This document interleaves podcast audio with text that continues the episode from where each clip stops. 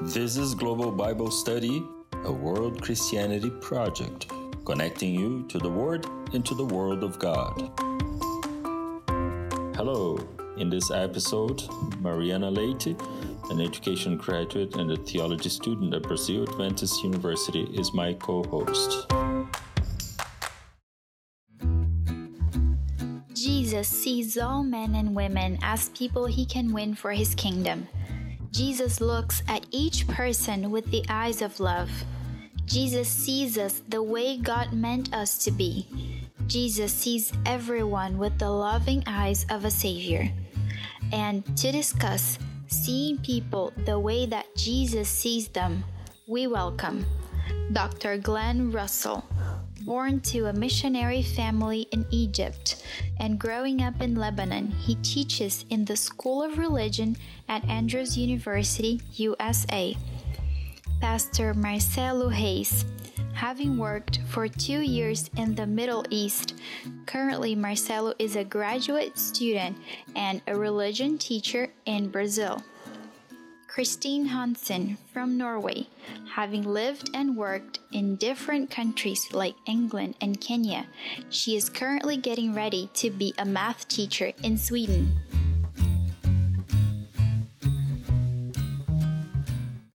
So we're glad that you are joining us for this third episode of Global Bible Study.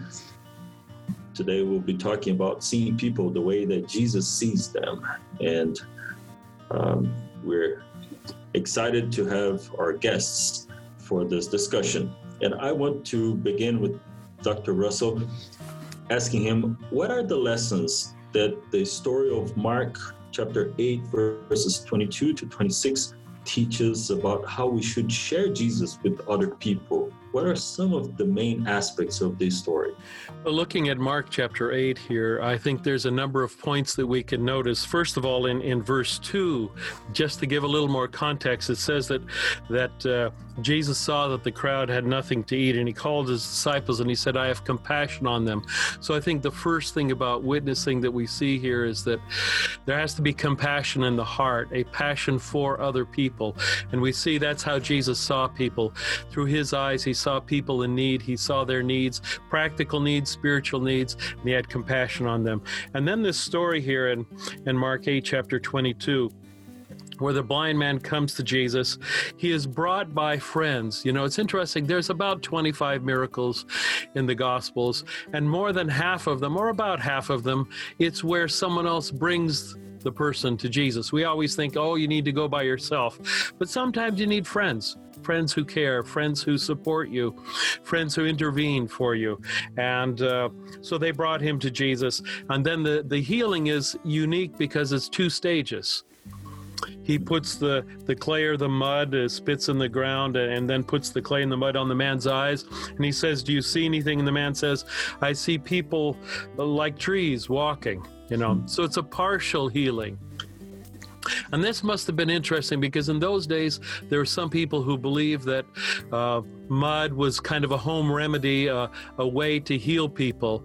And it did something, but you don't want to go through life seeing people as trees walking. Yes. and so it took a second touch from Jesus. And I think many times in our lives, we need that second touch to really see people as they truly are. And uh, then he saw everything clearly, the passage says. So I guess the question for me and for all of us is have we had Jesus touch our eyes the first time? And do we need a second touch to fully see people as men, women, children, young adults, all in the image of God? So, Christine, uh, when we look at uh, Christianity and we identify this collective dimension as a community, family, what uh, can we uh, learn about our role in uh, bringing people to Jesus? What do you think? Okay, so an example for um, since I live in Kenya, it's very different than Sweden. I can say that definitely, and it was after getting to know the culture, it was very easy to talk to Kenyans about Jesus because religion is very it's so normal there in sweden it's not normal it's uh, very difficult to to like go straight into a conversation about Jesus. And I've noticed, like, uh, I mean, I honestly, I, I still think it's very difficult uh, to do that in Sweden or Norway. Um, but I think it's like, yeah, it's important to remember um, who you're talking to. And also, when you see God's love, like when you feel God's love, you you also want to show that love to other people. Yeah. Um, yeah. So like that's I I do that more in Sweden, like showing love. Yeah, just show show God's love uh, through your actions, and um, and sometimes like if you really want to talk about Jesus, sometimes you just ask like. Sometimes I've asked friends like, "What do you believe?" Uh, Yeah. or like, "What do you think about this?" And sometimes that leads to talking about my faith, Mm. and other times I just learn something about their faith. Now, Yeah. isn't that interesting? Was it part of your experience living in Europe and then in Kenya, in Africa, that uh, the African society is much more uh, a collectivistic society where people were, and and uh, probably in Western Europe, uh, you have more of an individualistic type of society, and that changed your approach. I think that's what you're basically uh, referring to, yeah? Yeah, yeah, that's right. Marcelo, how was your experience in the Middle East in that sense? How, uh, what did you learn about this, the community, and how uh, spiritual values are practiced and shared in a community? Yeah, it, it's um, we, we, we, can, we can- we can face a different experience there because Kurdistan is so international, you know. So we have this group of local people. They are so warm and welcome, and then they, they want to get acquainted with you, and then start the friendship. And always, it's a party, and they want to to take you and and in some different places and and say how this country is great and beautiful. So it's a harm and a welcome feeling. And but also we, we met a, a different inter uh, nation, nations i mean uh, different foreigners in that country that you you see a, a, a little bit a little bit of all countries in one person for, for time. So um, we, we saw that they were welcome as well, but in different ways. So you can realize, and same time, do, do have this moment, do have this feeling that they don't get acquainted with all nations, you know. So we have a different Kurds, for example, that don't have the same feeling with the, their neighbors. So it's it's kind of you try to, to you need to know who who is the, the person you treating about or you you getting acquainted then you need to realize what is is the context and for sure and as we can see in Jesus if the the Samaritan woman uh, Jesus accept her and then she he is just get acquainted with her doesn't matter what what is the nationality. So it's not about the, the location or or where you was born but the the reality, the, the, the behavior you you face the people around you. So it's a, a very important point. Thank you. Uh, it's oh, I think Pastor Glenn wants to speak, but his microphone is muted. I'm just wondering if uh, if I could ask a question. I hear people say sometimes everyone, excuse me, everyone's the same. Mm. So why should we pay attention to the culture of the country if we're all the same? Did Jesus treat any group differently, or was it all just the same? I believe that is we can realize for the the behavior of Jesus, they treat uh, all people with love. So it's make the, the love of the univer- the diversity. So he care about the diversity.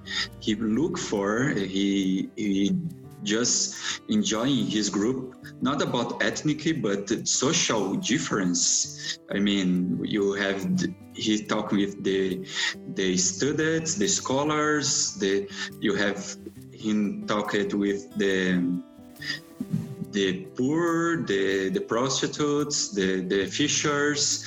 So he, he looked for all the diversity and treat all of them in the specific context with love.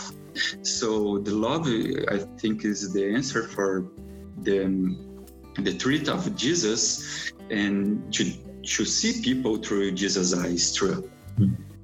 That's beautiful. And our, our study guide also brings a quote from Ellen White that says, Those people who have Jesus' spirit will look at everyone with eyes of love, and this love comes from God. And I think that's exactly what Marcelo said that we do consider the differences as Jesus did. He did not speak the same way when he was speaking sometimes to a Pharisee or to a, a woman, a simple woman, or to a child.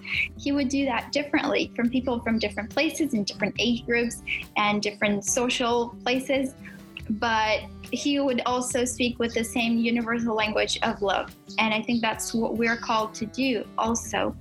And if we do that, if we follow his example in that, they will be able to see his love through us because that's what the gospel is all about. And also, the study guide brings a very interesting example of Andrew's experience when he starts witnessing to his own family. Um, and Christine, I would like to ask you, what do you think about where do we start? Do you think we can start right where we are with the people around us? What can be the great opportunities about that and what can be some challenges? Okay, so my family, they are not Christians. Um, so I have I have some experience with that. Um, and again, like in in Sweden and Norway, um, it takes very long to become friends with people. Like, um, I think first you need to like get to know them before you can start sharing these things uh, about faith. Um, and I have talked a little bit with my family, for example, um, which uh, has not been so easy. Um, some challenges I have had is that, well, first of all, religion is not something that is kind of accepted here. Mm. Um, it can be really difficult to talk about. Um, so then again, I, I try to show my love for them through my actions. Um, but I think in my context, some challenges is really just talking about religion in general. Um, it can be very difficult. Um, yeah, did that answer your question, William? yeah, thank you, Christine, for sharing uh, even your own perspective and uh, the challenges from your own context. I think this is one of the advantages of uh, this type of discussion with people from different parts of the world. Uh, maybe in South America, you know, we just take it for granted that you can approach anybody and uh, just begin talking about God out of the blue, you know, and different parts of the world, you have different uh, uh, uh contexts, and uh, this is this is very interesting. Pastor Russell, it seems that there is a a pattern in the sense that Jesus approaches different people, taking into consideration their histories and their experiences in life and uh, the context where they live, their cultures.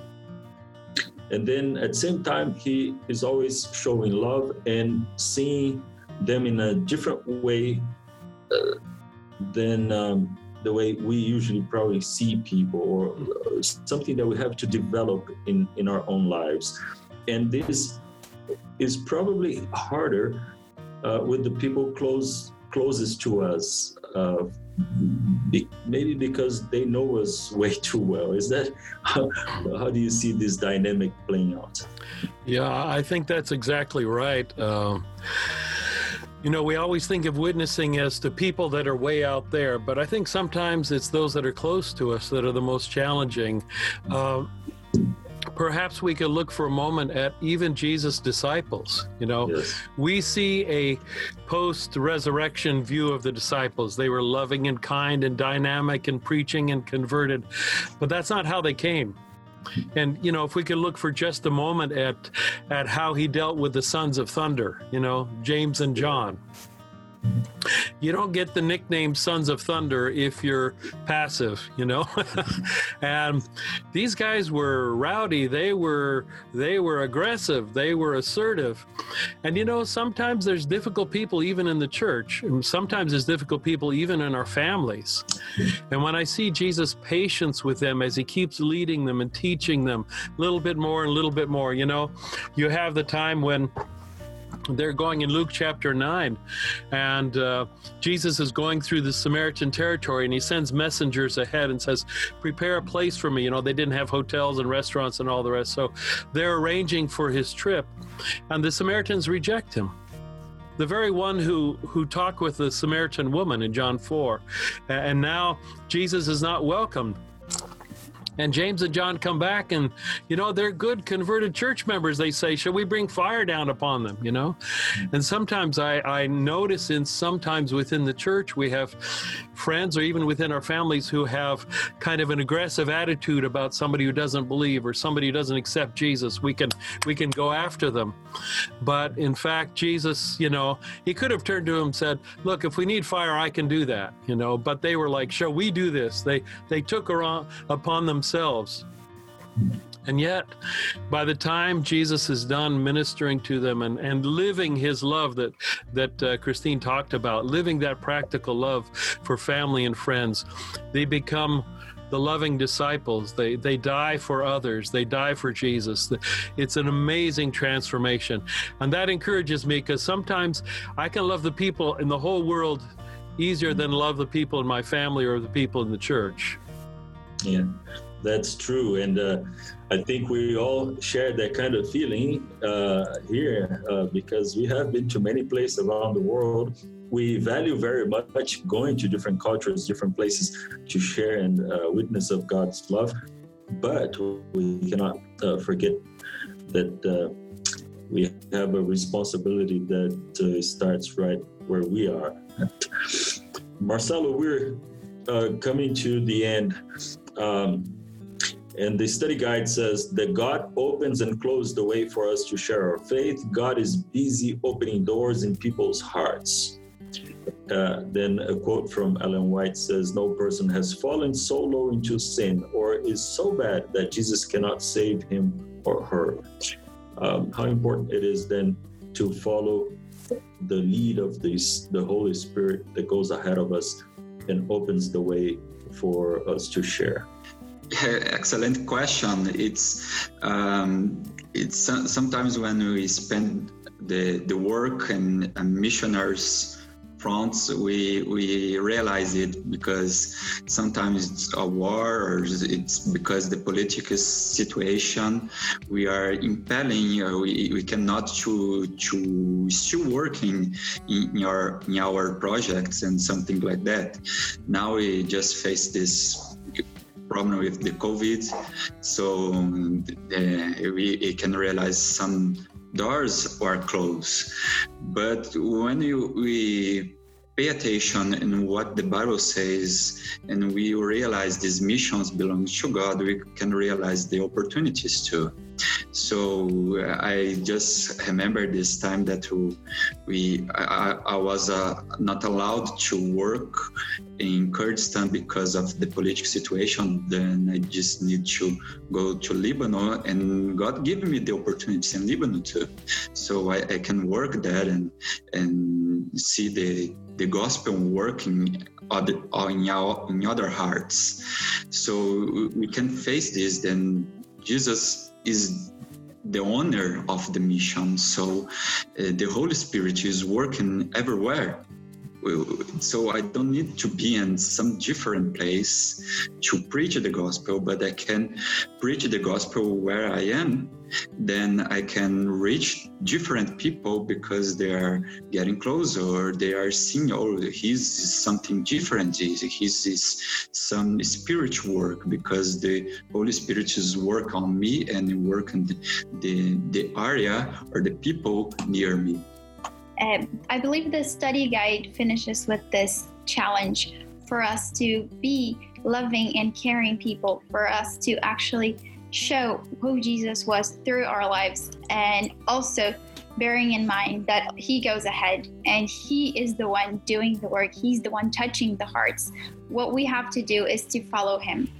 Um, to end, does Pastor Glenn, do you want to say I was just going to mention that one of the prayers that I'm praying in my life is simply, Lord, lead me to someone today. I pray for a divine appointment each day.